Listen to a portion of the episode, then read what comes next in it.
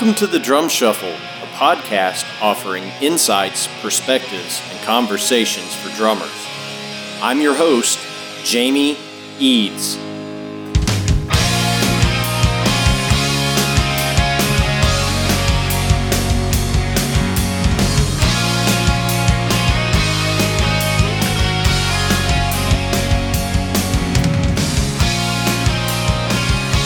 Hey, how's it going out there, everybody? Welcome to the Drum Shuffle Podcast.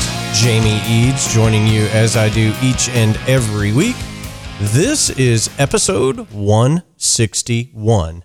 I hope everybody is having a fantastic week out there in Drumland. We're having a great week over here at the Drum Shuffle World headquarters. Uh, we are headed firmly into fall and the Halloween season, and we have a related interview today I'll explain more in just a second, but um, we're going to be joined by Dylan Jack of the Dylan Jack Quartet in just a moment with one of the most unique albums of this season, in my opinion. And we're going to talk all about that right after this message from our sponsor, Los Cabos Drumsticks. The best kept secret for drummers is finally out. Los Cabos drumsticks may look like the sticks you grew up with, but these are not your father's drumsticks. Los Cabos Drumsticks is Canada's number one drumstick brand, and they are coming to a retailer near you. With operations in over 28 countries worldwide, thousands of drummers have already discovered the Los Cabos difference. Using FSC certified wood from Canada and the US, Los Cabos make the finest quality drumsticks, percussion tools, and accessories on the market. The best news Los Cabos Drumsticks offers you a ton of choice. They have 22 individual drumstick models and 14 percussion tools, many of which are available in three different wood types maple, white hickory, and red hickory. Red hickory comes from the center or heart of the hickory tree and has been independently proven to be both stronger and more elastic than white hickory without adding a lot of weight. While most drumstick manufacturers have shunned red hickory, Los Cabos Drumsticks has embraced it, becoming the only established stick brand in the world to offer a full line of red hickory drumsticks. To learn more about Los Cabos Drumsticks, visit them online at loscabosdrumsticks.com, follow them on Facebook, Twitter, or Instagram, and don't forget to ask for Los Cabos Drumsticks at your favorite retailer. Dare to be different. Join the Red Hickory Revolution with Los Cabos Drumsticks. All right, guys and girls, as I mentioned, we're going to be joined today by Dylan Jack. Uh, and his group, the Dylan Jack Quartet, is about to release uh, an album. Um, and, and, I am not a, uh, a, a French speaker, but it's Ein Quartet de Graun. Um, this album is coming out on October 27th, 23. So here in just about a week or so. But it is, uh, quote, a spontaneously composed soundtrack to the 1922 film Nosferatu, uh, which, of course, was kind of the predecessor to the modern day Dracula. It is such a cool idea, and they're doing uh, all kinds of shows around this uh, up in the Massachusetts area. So if you can grab some tickets, you should do so. But this is a really, really interesting project. Um, but it is essentially they've created a live music accompaniment for this silent film uh, here in the Halloween season. And it is really, really cool. I didn't get it at first. I'll be the first to admit that. But once I figured out what this project was about, it just became uber cool to me. So I was really happy uh, to be able to hook up with Dylan, and we did this interview a while back. So I got a really early copy of the record. Um, but we did this interview back in, I think, late July or early August, and I've saved this episode to coincide with the release of the record on the 27th of October. Uh, and I know that you're going to get a lot out of this because Dylan's just such a cool guy and does such great work, and his playing is so tasty. Uh, so please help me welcome to the drum shuffle, Dylan Jack. Hey, good afternoon, Dylan. How's it going, man? It's going fantastic. How are you? I cannot complain a bit. Um, Boston, correct? Is that where you're at today? Yeah, so I've been based in a small town called Tewksbury, about 25 minutes to a half hour north of Boston. But uh, my wife and I recently, as of three months ago, moved to Bristol, Rhode Island. But uh, most of my playing career and teaching career is still up in Massachusetts. Gotcha. Okay. Well, it, you know, I mean, when people say Rhode Island and and Massachusetts, um, you know, I always assumed it was two different states, but I guess a lot of people kind of commute in and out, right? I mean, that's kind of local, so yeah. to speak. Yes. Absolutely. Yeah. Um, a lot of people, I mean, a lot of teachers too commute from New York to teach at Berklee too. So it's kind of a, the whole, you know, Northeast is very much uh, accessible, which is nice to people living in Rhode Island, Connecticut, Maine, Vermont, whatever it may be, even New York. Uh, kind of Boston and that central area is is you know it's enticing to a lot of people from different states, and oftentimes the commute is very worth it. So it's like its own little community, you know, New England, New York, all that sort of Northeast.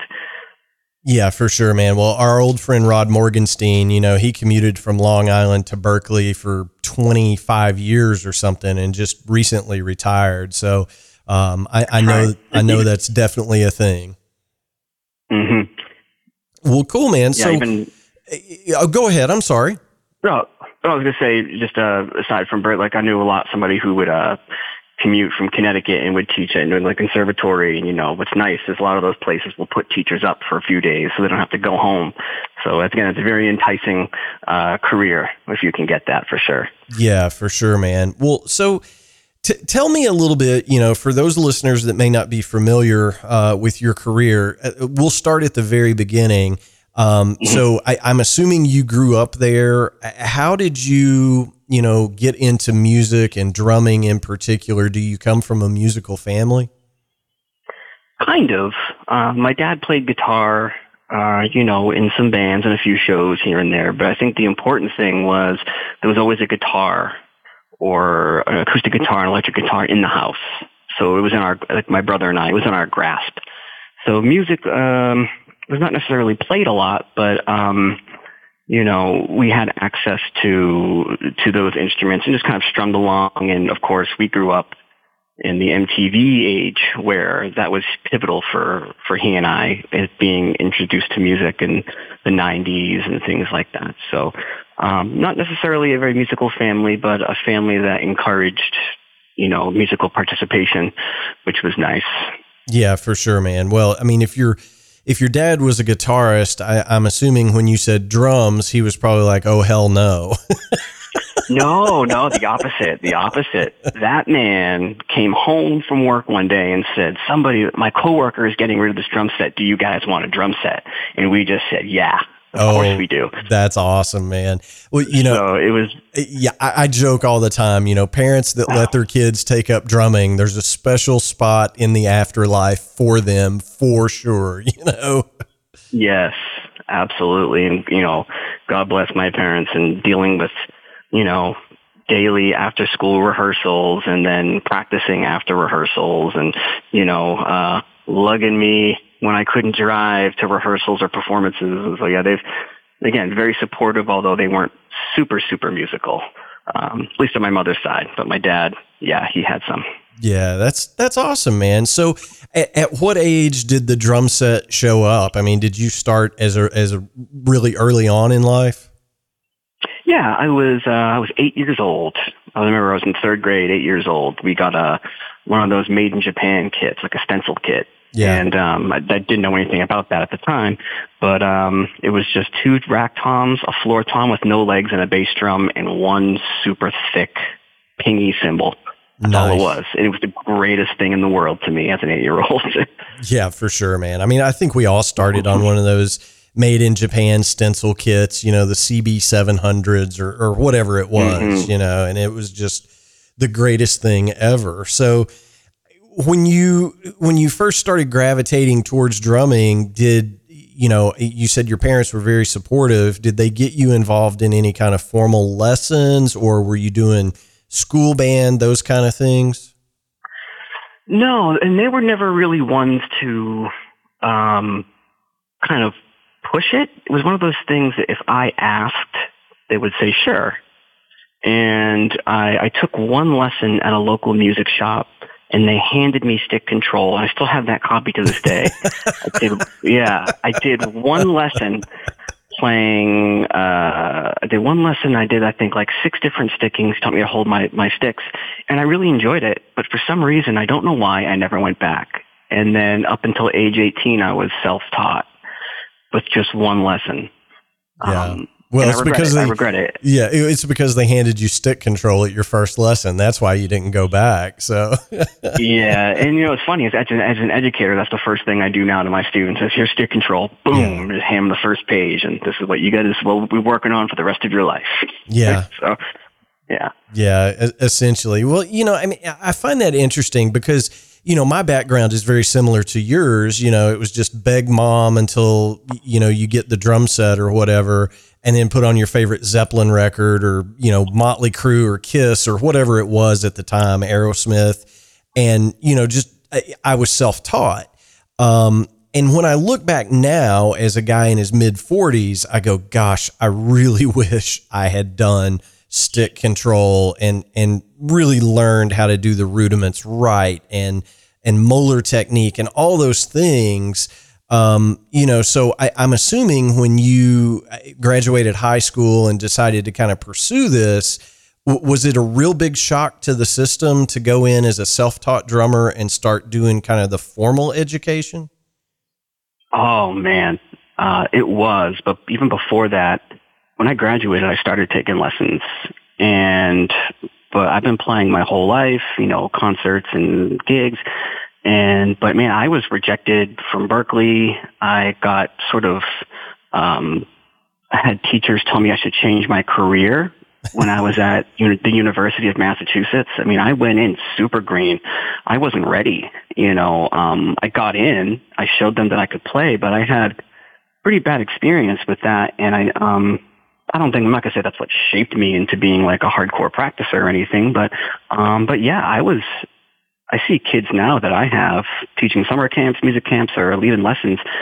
You know, the the the ability these kids have at such a young age because of lessons, and and it was a real downer for me to look back at that and I'm like, man, I wish I did lessons. But yeah, I mean, I went into it as green as could I could, and um, it was rough you know, it was really uh, disheartening to hear some of the things and to be rejected and and all of that. Um, but yeah, anybody listening, take lessons. Have your children take lessons. You know, it's uh, it's very very uh, formative time, and I think we, you know, as uh, they're very valuable. Lessons are huge with a good teacher, of course. Yeah, I mean, it goes without saying you got to find the, the the right guy or girl to to teach your kids or teach yourself. You know um, mm-hmm. I, I, just remember, you know, when I was in high school, um, and I certainly don't want to make this about me, but I, I remember when I had the realization, you know, I I'd played a few gigs with a garage band, and you know, thought I was, you know, the cat's pajamas or whatever. And one of my guidance counselors was like, well, you know, you should try to do the the Berklee summer program as you know a sophomore in high school or whatever, and see if that's something that would interest you. And, you know, I requested some information, you know, they snail mailed me, um, you know, some charts and they were like, okay, now play this Latin groove at 80 BPM, 100 BPM, and 120 BPM. And I was like, I have no idea what this means. They might as well have sent me like a, you know, a space shuttle launch control book. I, I, I mean, there was just no hope. And I knew right then, hey, I've got to really think about doing something different here. Um, you know, so I, I just kind of wanted to drive that point home that there's great opportunities out there, but you got to be ready for those opportunities. Yeah, and I find that um, when you're faced with that kind of stuff, something you don't understand, um, words and terminology, and uh, that's the biggest. For me, it was always the biggest um, inspiration. Like I now I have to do this. Now I have to learn this. Now I have to get a book on this. I have to sort of tackle that issue. And so um, you can definitely use that to your advantage to grow as a musician, drummer, or, or anything. Yeah, for sure. Now eh, you said you attended UMass. Um, were you studying, uh, you know, classical, contemporary, jazz? What, or was it all of the above? Yeah, so I did uh, a mixture of both uh, contemporary, uh, with you know mostly jazz and some mallet percussion, and then I ended up leaving, and then I ended up going to get my bachelor's degree in Minnesota. So um, I left the state and and basically because Berklee rejected me, as I said before. It's like I'm not going to sit around and wait to audition again. I'm going to go somewhere else and get my degree, which I did. And so, um, but that school that I went to was strictly um, contemporary music, drum set based. Gotcha. Okay. And I, you know, it, it, presumably, and I don't know what part of Minnesota you were in, but presumably you were getting some bandstand education as well while you were there. Yeah.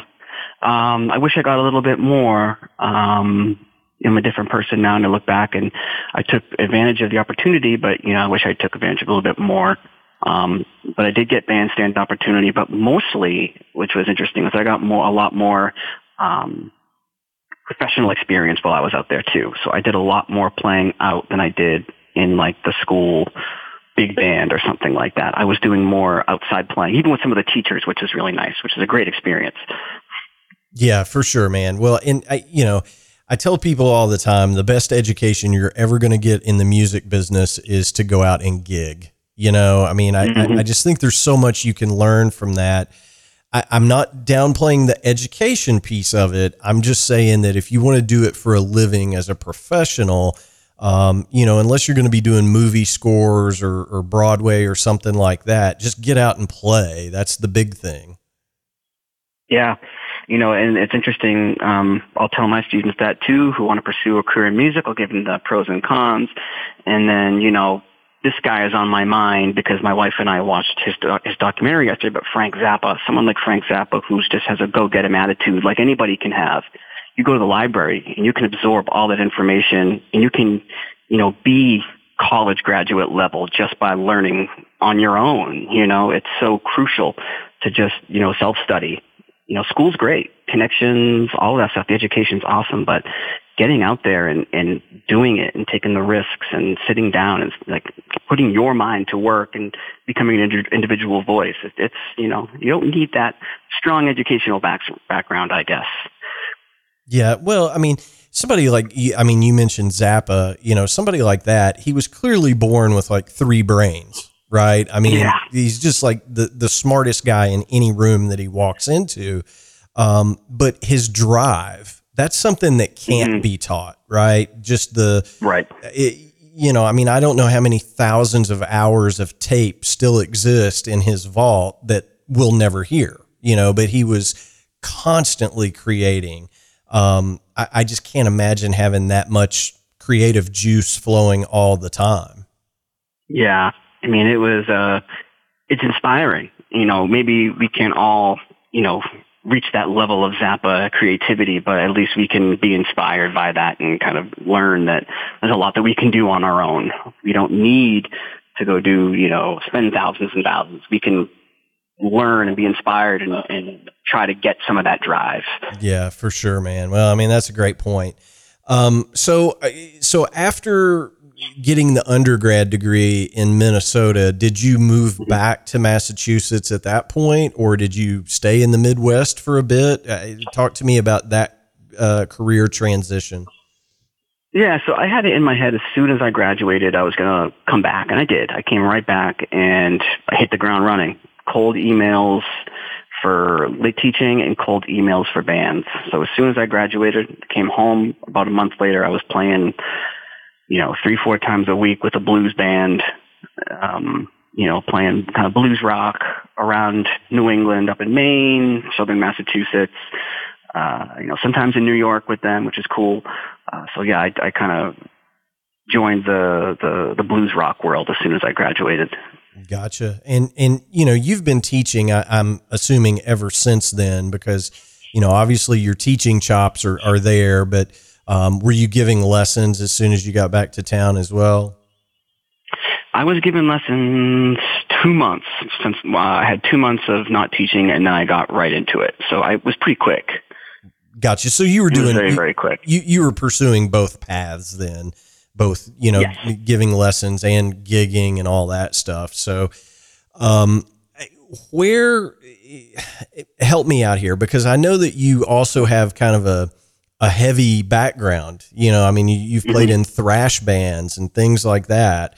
Um, so, talk to me a little bit about you know some of those career choices. Were you just playing in whatever opportunity was available, or were you like, no, I'm going to do this particular genre of music? And then talk to me a little bit about you, you know the transition back to jazz because you know I think thrash metal to jazz is a you know that's a that's a pretty pretty big leap, but it's awesome. It's cool. Yeah, I mean jazz was always an afterthought to me. In fact, it was you know heavy metal, death metal was my first love when it came to music. Um, I mean, I, I grew up with it. Um, hearing bands like White Zombie from my brother, uh, you know, the early Metallica stuff, Pantera, all that, you know, that great stuff. But, um, there were, you know, music magazines. And as a kid, I would go into the mall with my friends and I would buy, there were three magazines I would buy. The Circus, uh, Hit Parader, and I think it was like Metal Maniacs. And I would look up every band I could that looked cool and I would just listen or buy like cold buy records or CDs and listen to everything I could. But um I mean it was just the music that I was drawn to. You know, I wasn't an aggressive kid, but there was something about distorted guitars, you know, guttural vocals, and I think I've always been fascinated with some of like the the horror theme stuff behind it. And so it was kind of like a like a fantasy world in a way that you could live in while listening to it. And then you've got these, you know, blasting drums, these heavy riffs and these, you know, starts and stops. And then, you know, just this very theatric kind of thing almost. And I think any kid at that age, it was kind of sort of, you know, at least in my circle, was just engulfed with the theatrics of that music.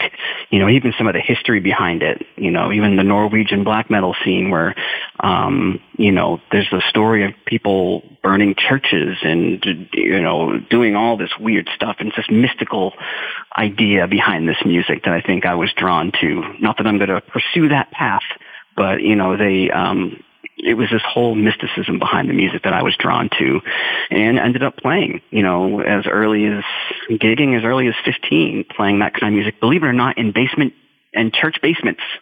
of all things, they'd be renting out these venues and it would be church basements where these really heavy metal, death metal bands would come together and just play 30 minute sets. And people are thrashing against the walls and, you know, being respectable, uh, respecting the venue, of course, but, you know, um, so playing these these sort of underground venues and you know VFWs, churches, and all that stuff um, was whole part of that scene. You know, and meeting a lot of people, learning a lot of different bands.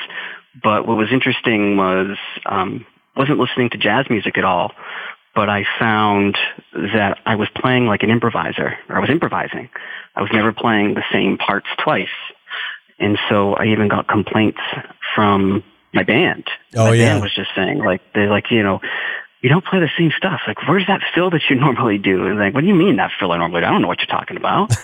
and, and so um and then I was introduced to the Mahavishnu Orchestra. Oh and yeah. then I realized oh like this is also a world of jazz. This is also something that you know, you ask Wynton Marsalis, it's not jazz, but this world comes from that history. And so I, you know, I learned about the Mahavishnu Orchestra. I learned about the, the whole Tony Williams lifetime. And I'm like, oh my God, like double bass can fit in jazz? Wow. Who, who would have thought? And so that was crucial for me. And then I ended up getting more into that kind of music, the less heavier stuff. And, um, you know, but then again, I think the whole metal experience that I've grown up with and the, the heaviness and the emotional impact of it has kind of dictated the direction I've gone in in jazz. Like the music I really love, like Albert Ayler, the more aggressive music of the 1960s, the more aggressive John Coltrane, not necessarily the giant steps John Coltrane, which is great. I love jazz. I love all eras of it, but there's something about that 60s avant-garde that is is really beautiful to me. And so uh, I still kind of carry that mysticism of heavy metal into my jazz, I guess. Um, and so I just, I mean, I ended up getting a master's degree in, you know, we'll call it jazz, but it was modern American music where we focused on, you know, jazz as well. So I ended up, you know, later on in my life was I just made that transition to, to the improvised world. And then believe it or not, now I'm teaching jazz history at a college in Boston. So from the most heaviest of heavy metal, I'm now teaching kids about Louis Armstrong and, you know, how the music today wouldn't be the same without that that music they would they would consider like their grandparents' music, you know, and how beautiful it is. And listen to this Louis Armstrong solo. You know, Eddie Van Halen wouldn't be ripping solos if it wasn't for Louis Armstrong's West End Blues in 1928. So um, yeah, it seems like an interesting path to change from from uh, heavy metal to jazz, but it made sense to me, and I'm happy it did. yeah, well, yeah, man, and you know, I think we're all too quick to say, "Oh, well, that's not in a genre that I listen to," or you, you know what I mean? Like we we want to mm-hmm. we want to put simple, easy labels on everything, um, and, and the world's not so simple or easy right? I mean, yeah, but because you know some of the stuff that you that you mentioned, you know, heavy metal influences, like you said, Metallica, and you know, mm-hmm. I don't think it's any stretch when you listen to the first three Metallica records. I hear classical music, very, yeah. you know, just it, it plainly as day. You know, it, it all comes from you know classical kind of things. You know, the shredding guitar you know, that's stuff that Paganini and, and those guys were doing back hundreds of years ago in some cases. Mm-hmm. Um, you know, and jazz uh, and the blues and everything else has influenced every subgenre of rock music to its core, I think. So, you know, I don't know that it's that big a stretch, but I think to people that aren't, you know, maybe creative types, they're like, oh, heavy metal to jazz, that's crazy. But it's not really if you sit down and think about it, right? Yeah, absolutely. I'm I'm in that same you know same camp that you're talking about. It's so a lot of it is so similar. Um, there's a great Ornette Coleman quote uh, who was who said, you know, there are 12 notes that satisfy the whole world. You know, no note has a style. It's kind of how you play it, how you attack it. You know, the same notes that Coltrane is blowing on his horn are the same notes that, you know, Kirk Hammett is playing on his guitar solo and, you know, insert Metallica song here. This is how they're being played. So, you know, you can get into the whole philosoph- philosophical thing about like genre, like what is genre? Let's think beyond genre, that kind of stuff. But yeah, it's, I don't want to get too, too deep on that, but, you know, very similar, I believe. Yeah, for sure, man. Well, I, I just, you know, I do like getting deep on these subjects because it makes me think and, and rethink yeah. certain things. You know, you know what I mean? But you know, you were talking about the mysticism of of metal and, and heavy rock and and those things. You know, some of that mysticism is now gone. You know, when I was a kid growing up, there really wasn't any internet. You know, I mean, I had never mm-hmm. gone onto AOL or whatever until I was a senior in high school. So, you know, now you can find out what your favorite rock star ate for lunch like 20 minutes ago. But back when I was coming up, it was, you know, you just didn't know things. Gosh, I wonder what the new record's going to sound like. I wonder what the new logo's going to be. You know, just all those things. And some of that's gone in modern music. I think a lot of it's gone. And I think a lot of the younger generation feels it, and unfortunately, me as a 37 year old, I still feel it. You know, I'll I'll I'll get to that sort of, um, you know, I I try sometimes to to you know experience that as more and more, but I feel like I find myself uh, I can't. You know, I miss I miss that that mysticism that you're talking about. You know, cold buying a CD because of the cover or the record label. It's like, oh wow, Cannibal Corpse is on this record label. They must be awesome because they're on the same label as Cannibal Corpse. I'll buy this. Right. You know, and then you take it home and you have this whole new band that you never knew it existed because of that record label. It's like, ah, oh, that, and then the, the, the interesting thing is people like in the bands like Slayer, like people actually thought that they were devil worshipping, like evil people. But when you talk, when you see them like with their family, having a good time, like out to out to eat nowadays, it's like, oh my god, there's nothing mystical about Slayer. They're just normal people So that's one of the things metal brought to me too. It's like I figured these people were were like out there, like they were, you know, you know, doing weird stuff. But in fact, they shop at the same stores I do, and they, you know, they Christmas trees during Christmas time, and they put presents under the tree for their kids. You know, it's this it's this this world that you know we didn't know that then, and and again, I missed that. I missed being naive about the whole metal scene and thinking it was a lot more gory than it, than it, than it was. Yeah, absolutely. I mean, th- those guys are taking their family to Applebee's on Friday night. You know, if they're not yeah, on tour, exactly. I mean, it's it's it's pretty vanilla. Um, you know, I, somebody asked me once. You know, they, they were like. You know, gosh, I wonder. I was at a show and they were like, I wonder what's going on backstage, you know, and I was like, they're probably talking about what cholesterol medication they're on now. You know, I mean, it's not yeah. it's not like some wild crazy party. These guys are in their 50s now, you know. They're they're they're talking about their kids soccer tournament. I mean, that's just Yeah.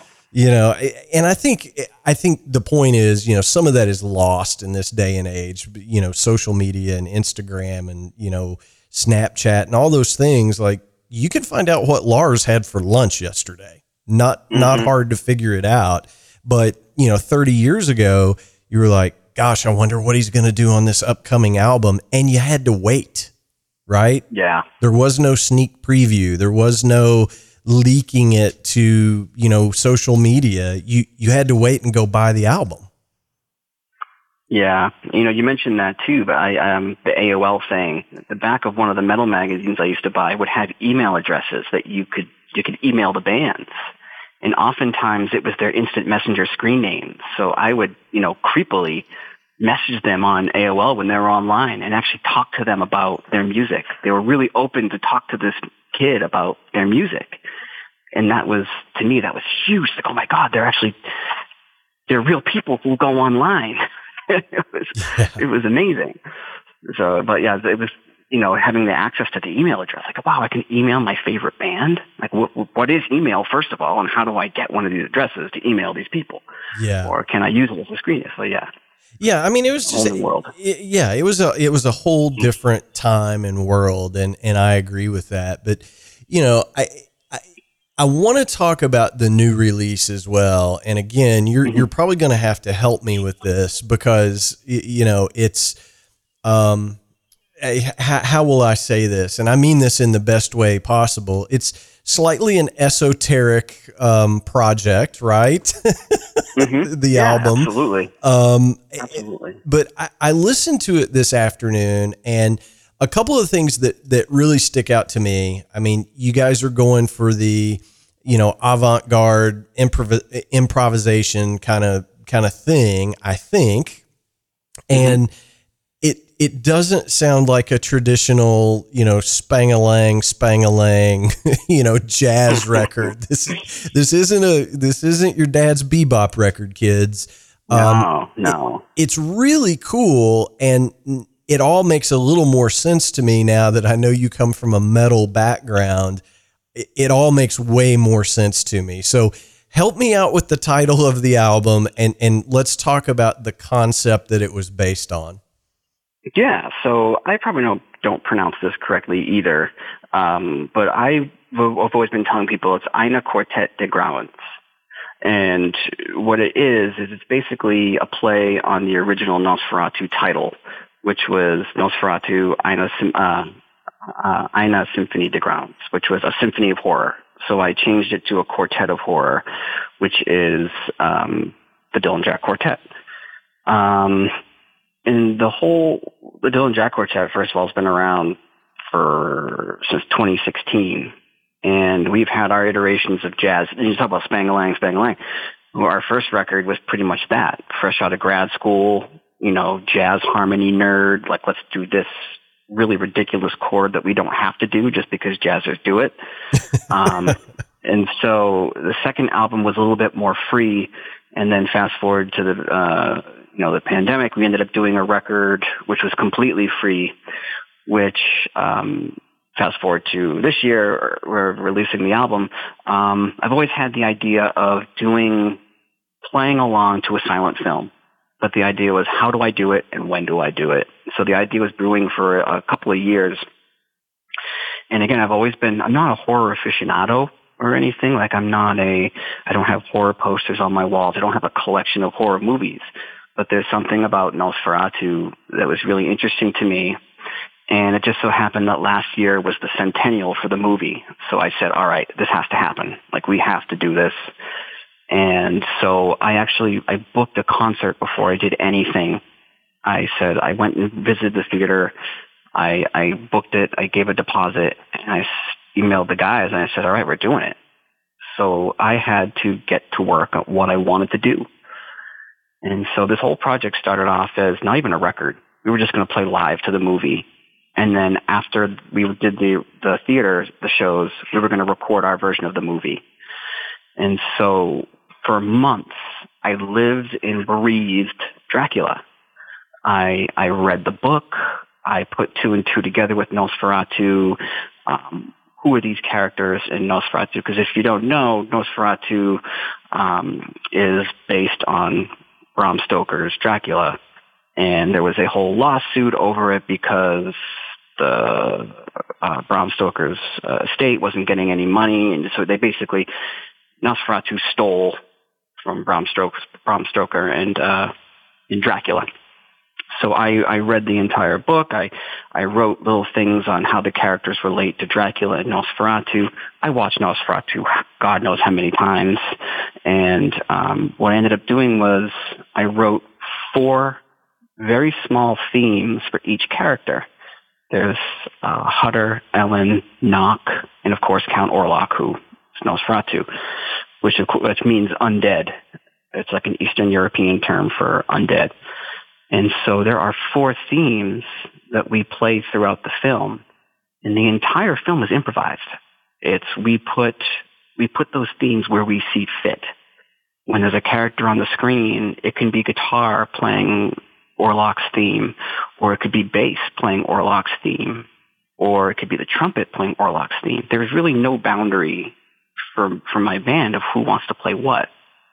It's we're, we're on the scene you know, we listened to what they're doing and, and, and we, we pretty much improvised our way through it. And, um, we did a, a performance at a college in Lowell, Massachusetts, and then we did a performance in Peabody, Massachusetts, which is great because it was right next to Salem, Massachusetts, which is Halloween capital of the world. and of course, we, we, we did them in October, so it was like, you know, you know, spooky time, and we had a decent crowd. It was, it was nice. And, um, one of the main reasons I decided to do this was because I've learned that people don't, oftentimes people don't want to come and sit and watch four people improvise. They want to do something. They want to, you know, there's just be something to it. So I said, why don't we just put a film and improvise to the film? And that's how we got the Nosferatu thing. I always tell people, more people saw the Nosferatu performance between the two performances that we did um, than have seen me play in like two years. So those two show had right. had that many people there for those, and it was this whole eye-opening experience for me. And of course, I'm thinking more and more about what do I do with this now? Can I top this? What's the next step where I'm not repeating myself? Um, but interestingly enough, and I got to give credit to uh, Eric, the guitar player, he called me and he said, "Why don't we, after we do the film, why don't we record the themes, one take, and that's it. And then we'll put an album out. And I was like, I like that idea. So we spent an entire day in the studio recording Nosferatu. Everything was one take on the film. We stopped halfway through for lunch and then we finished it and we didn't go back and do anything. So what you heard was hours and hours of rehearsal after two performances. So everything was put together. And then um, we in about an hour, we put together an EP of improvised themes. Everything is one take. Everything is fresh and first idea, best idea.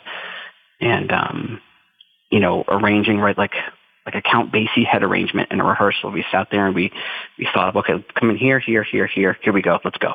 And whatever happened, happened. That's awesome. You know, no fault. Yeah, yeah, no false starts, no nothing. And, and that was, and that's our EP. Well, I mean, so. I, I think that's it's a really unique and very creative way to you know when you were talking about you know the folks that came out to the live performances with the movie, right? You said mm-hmm. more people saw me doing that. I, I think it's a very unique and creative way to as you said, people don't necessarily want to go to a club and watch four guys or, or girls improvise for 40 yeah. minutes or whatever. So I, I think it was very smart on your part to kind of do it that way.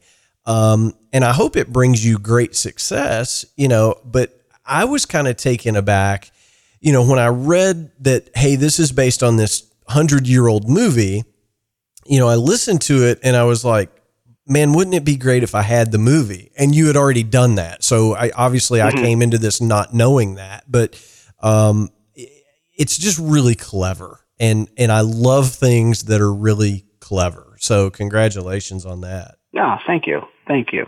Yeah, we're really excited about it, and um, I know the band's really uh, excited about the record, and you know we have some performances in October this year. I think we have four performances scheduled: New York, Providence, and then two in Massachusetts.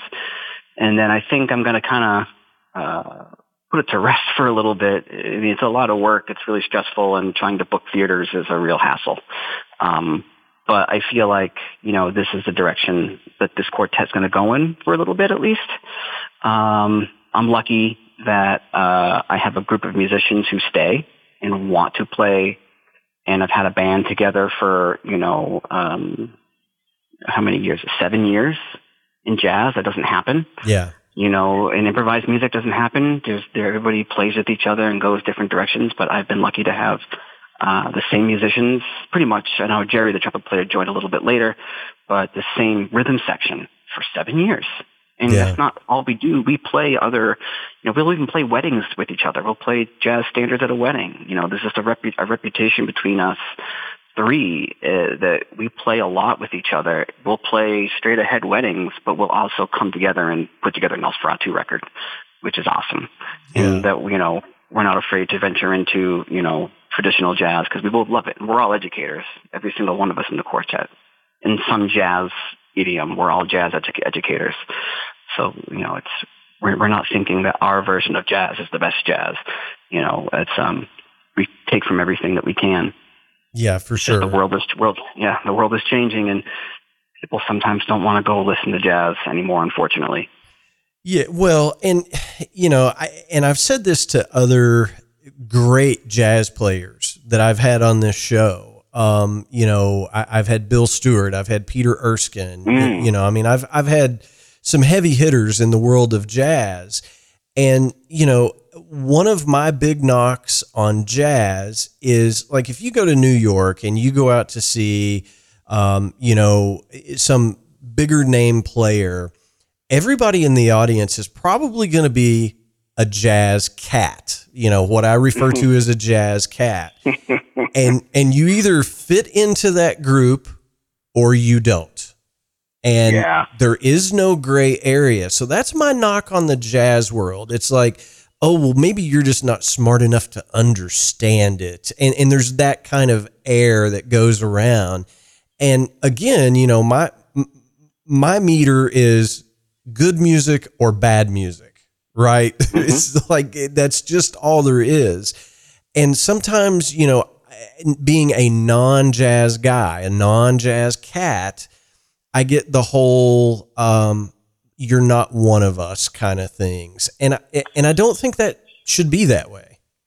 No, and you're 100% right. I still feel that when I'm around people, you know, there there are those who who are very open-minded and and there are those who as they say in the jazz world vibe each other, you know.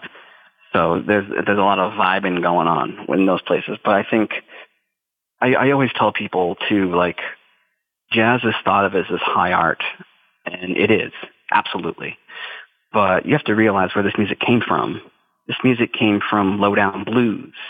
This music came from people who didn't know how to play instruments, picked up their instruments, um, and, and, and, and, you know, figured things out on their own. Or, you know, there was no rule. There was no jazz theory. You know, like all of this stuff came from, from, from nothing you know, and it was creative and it was inventive and somebody came and put rules to it. And I think if you keep that in your head, it'll keep you humble. Like this music is, is like dance music. Listen to New Orleans music. Listen to Congo Square. Like examples, obviously we can't listen to music from Congo Square because it's, you know, it predates recording. But like examples of what you would hear, African music, you know, homemade uh, wind instruments and drums. Like that's the basis of jazz. Yeah. Think about this music came from that. Keep yourself humble. Don't get, don't vibe anybody because, you know, these people were playing this music way before you, inventing this music. Remember where it came from. I think that's the most important thing for people who, who play jazz, who have a tendency to vibe each other. It's remember where this stuff came from that you're, you know, making a living at or want to make a living at. Yeah, I, they weren't playing sharp 11, 19, whatever. you know, so it was. yeah. I, I man, I agree with you. I completely. Um, you know, I just think that you know, and I'm not just specifically picking on the jazz world. I mean, there are guys that are you know blues players that are like, oh, you're you're not playing that Delta blues right, boy. Mm-hmm. You, you know, you're not you're not cool enough. And like every single note seems like you know a battle for the the realism of the art form, right? And, and yeah, and it's just like, yeah, man, there's not, you know, it doesn't have to be encyclopedic, right? Every single time, but you know, the the whole thing with with improvisation that you guys do, um, you know, it, it most of the time it's not about what you're playing; it's about what you're not playing. You have to have really good ears to be in a room with three or four other people playing off of one another. You know, how would you say to somebody that wants to try that? How do you develop that skill? Because it's a hard one to develop. Yeah, and I think I kind of I had to work backwards because I was that kind of person who who listened but did too much. I think when you're in a room, the the less is more approach is really important because then you can build from there. If you start with so much, you know, you're not really listening to the full room. You're listening to yourself. You're trying these licks you were practicing or things like that. But if you start simple and you, and you answer someone's question that they throw at you, like if someone's playing a guitar riff and you hear that there's silence, and if you have something to say, say it. Add a couple hits with your bass drum or an accent with your snare. But you know what? If you have nothing to say, don't worry about it. Like you don't have to add a ton to the conversation. You know, you can, you can speak with these instruments and fill in gaps and leave space. Because if you leave space, someone else is going to fill it in most likely. And you can sit back as a listener and just listen to the beautiful music you're creating. If you're laying a nice groove, if you're a drummer, I'm talking about, if you're a drummer and you're, you're laying down a groove and you really don't have anything to say, except for a couple of things here and there, you're still improvising and you're still adding something really important to the conversation just because Elvin Jones played a ton of triplets when he was talking with John Coltrane, you're not talking with John Coltrane on the bandstand. You're talking with somebody else. So don't play like Elvin talking with Coltrane. you know, you got to make sure that you you have your own conversation with somebody and you let them speak and they'll let you speak. And then when you're done, you guys have had this conversation and it feels really good. I've learned that listening back to myself, like, wow, I'm playing too much. And the less I play, listen back, I go, man, what a beautiful conversation with that person. We spoke. You know, we, we, we learned something about each other. We went somewhere different. Like we were adding some interesting rhythms with each other. We were punctuating sentences or we were, you know, we were adding commas here or semicolons and we created this beautiful phrase with each other. And I think that's the important thing is build from there. Start super, super simple. There's no need to throw all your hot licks out there. I think it was John Riley who said in his Beyond Bop book, like all this information is precious. Don't use it. like, just practice it, understand it, but don't you dare play this in a, in a context. You know, you learn it so that if you hear it can be used, use it. Yeah. Don't use it because you know it. Yeah. It's like when you read a, if you read a book and everybody needs to, like, they have to throw all their scholarly words out there. I shut it right away. It's like, man, I don't want to hear this. Give me something I can read and learn from. I don't want to have to be looking up your words. Yeah. You know, let's, let, let, let me do. You know, I'm, Uh, you know, that's that's me. I don't want to read all the scholarly words. Uh, you know, these words I have to look up. So. Yeah, man. I dude, that's some really good advice. Um, I love yeah. it. And uh, it, you know, one of the things that always sticks out to me, um, I, the great Jeff Williams said to me uh, in an interview, he was like, "Stop thinking." mm. you know, he was like, when I'm in a situation where it's all improv, he was like, I just have to tell myself, stop thinking. Stop yeah. stop thinking about what to play next. Stop thinking about what's going on. You know, just mm-hmm. just be. And gosh, you know, I it, when I think back about that, I'm like, man, that's spot on. Um, and and that's probably why I'll never be a good jazz player because I can't I can't turn that off, and I have this you know crazy desire to have a backbeat on every two and four. You know what I'm saying? Mm-hmm. It just coming from the rock world. Um, it's it's very difficult for people that aren't in that world to turn that off, that instinct.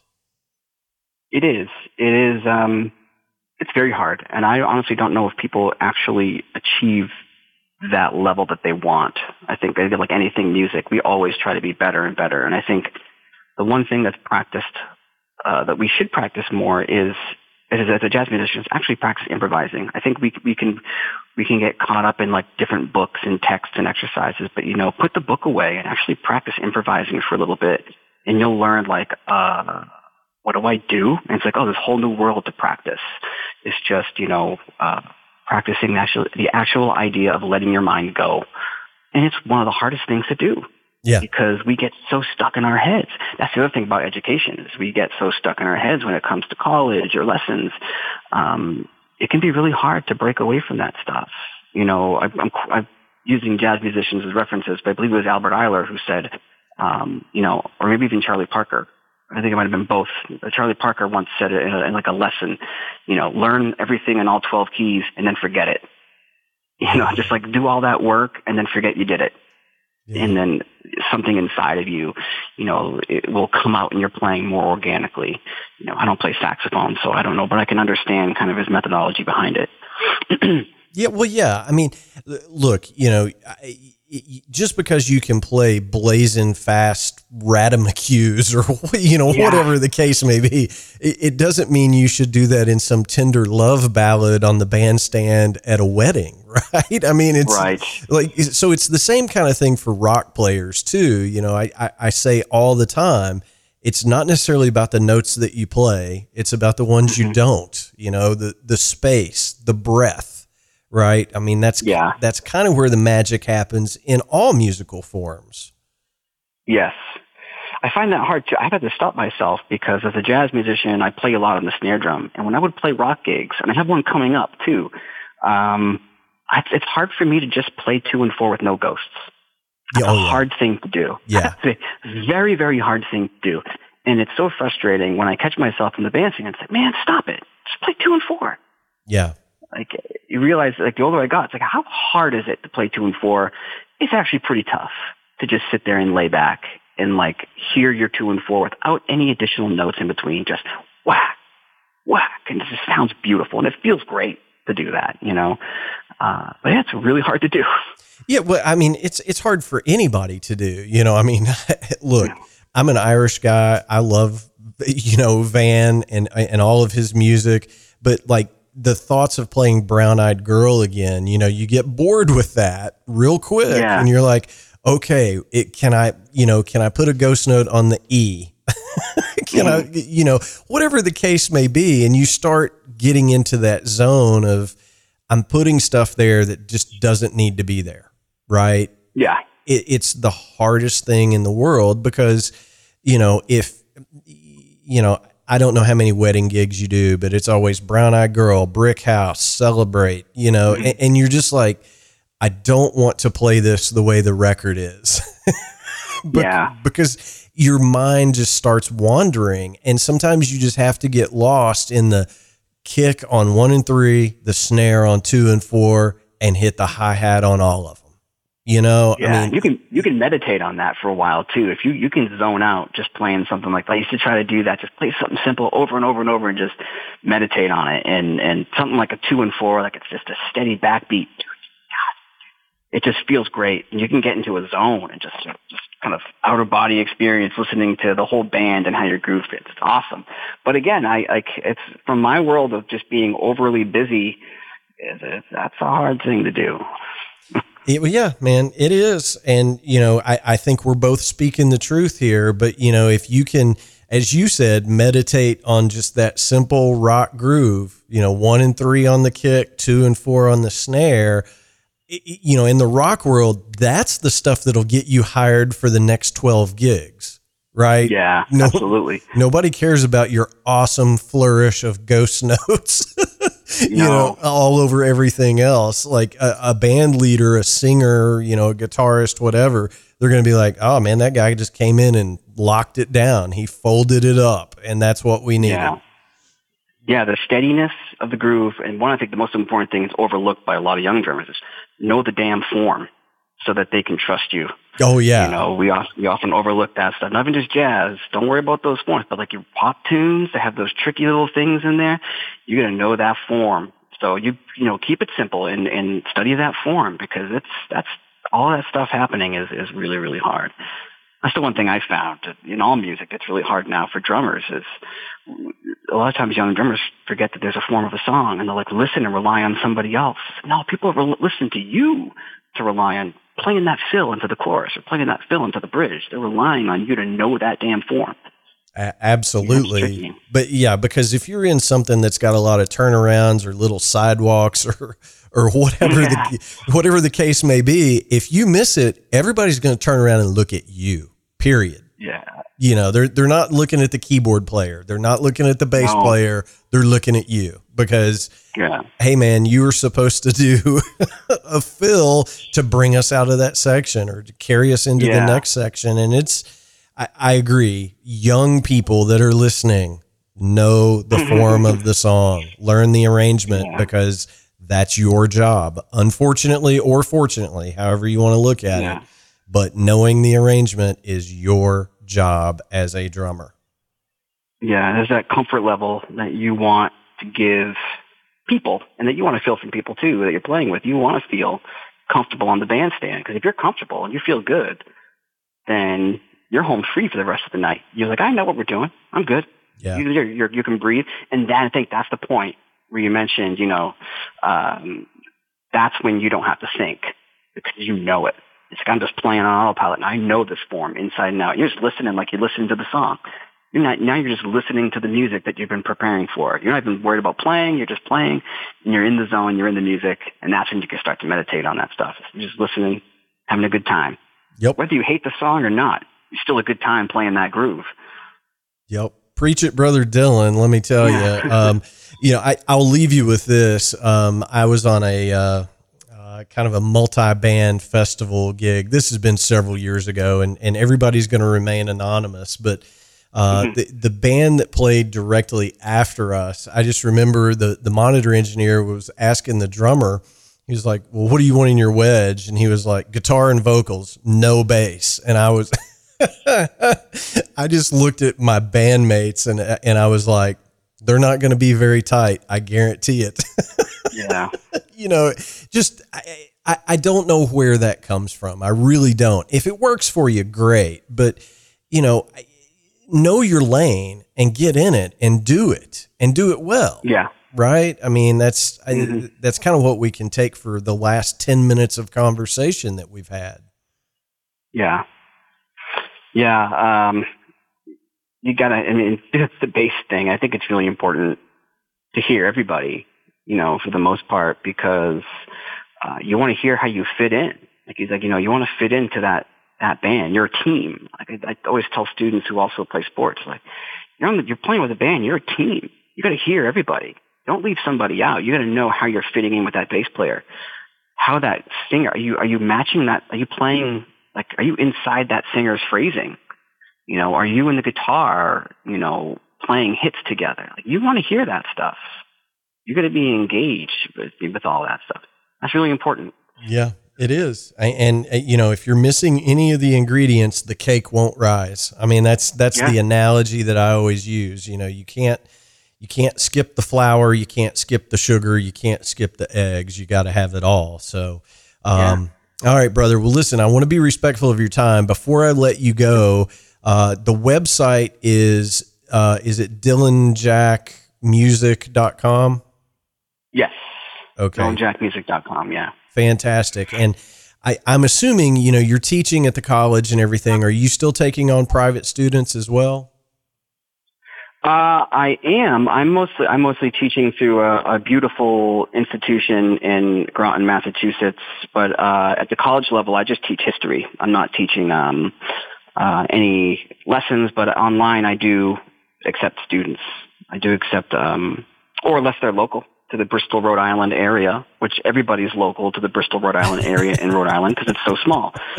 But uh, uh, so yeah, I do. I do. I am accepting uh, private students. That's the long answer. Yeah. Okay. Fantastic.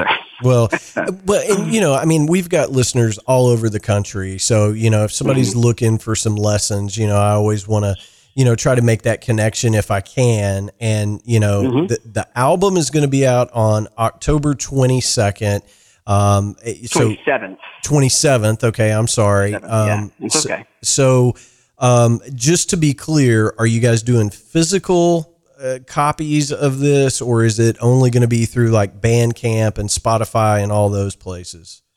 I have a limited run of 100 CDs because mostly it's been, you know, um, sales have been online you know, digital Bandcamp stuff. But I do have, I had to do a physical copy of this just because it was like a, I, this was my baby. This whole thing was a very big learning experience for me and I, I thoroughly enjoyed every step of it. And I felt like it wasn't complete to not have a physical copy. So there's a very limited run of those. Okay, well, I always ask because that's the format that pays you the most, and that's what we want to yeah. sell here. So, yeah. Um, so I, am assuming folks can reach out to you through the website if they want to get their hands on a physical copy. Yeah, absolutely, absolutely. All right, fantastic. And, uh, I know the video, the movie will be up too at that time too. I believe, um, and, and that will be accessible at that uh, on the 27th as well. Oh, fantastic! Well, I can't wait to to, to get the full experience. You know, I'm so I'm I'm awesome. going to make sure I do that because you know, again, as I was listening to it, I was like, gosh, I wish I had the movie. And, you know, like I said, I didn't know the history of the project. So that's, that's going to be mm-hmm. cool. Mm-hmm. And I'll look forward to that as a special Halloween treat this year. Awesome. Fantastic. That's, a, that's, that's when it's best enjoyed. Absolutely. well, Dylan, and, and, you know, man, I mean this sincerely. Anytime you've got anything going on that you want to share, we'll, we'll have you back in a heartbeat. Just let me know. And uh, we'd love to catch up with you and keep up with your career as things change. So, uh, you know, make sure you put me in the uh, in the speed dial there. Yeah, absolutely. Thank you, Jamie, very much. This is fantastic. You are welcome. We're going to send some folks your way, and uh, I appreciate you taking the time to come on, man. Absolutely. Thank you. All right. We'll talk to you soon. Yeah, man. All right, guys and girls, that's going to wrap up episode 161 of the Drum Shuffle podcast. As always, thank you so much for uh, listening to our podcast. We simply cannot do this without each and every one of you doing so week in and week out. We really appreciate it. The biggest thing you can do to help us out is share a link with a friend. That helps us more than you'll ever know. It costs you nothing and it means the absolute world to me. So share a link with a friend and tell them to check out the Drum Shuffle podcast. Another thing you can do to help us out is hit the subscribe button on whatever uh, platform you use to listen to the podcast. You don't want to miss any of the upcoming episodes that we have. Uh, we try to do a really great job of having a wide variety of drummers on the show to talk about their careers and projects, uh, and the future is going to be no exception to that rule. As always, uh, I answer every single email that that we get over here at the podcast. Our email address is the drum shuffle podcast at gmail.com. Our web address is thedrumshuffle.com. And you can always find more information about me over at jamieeads.com. Again, thank you guys so much for tuning in and listening. It means the world to me. I hope everybody has a great week out there. Go catch some live music before it all goes away. So until next time, may your heads stay strong and your sticks never break. Cheers, everybody.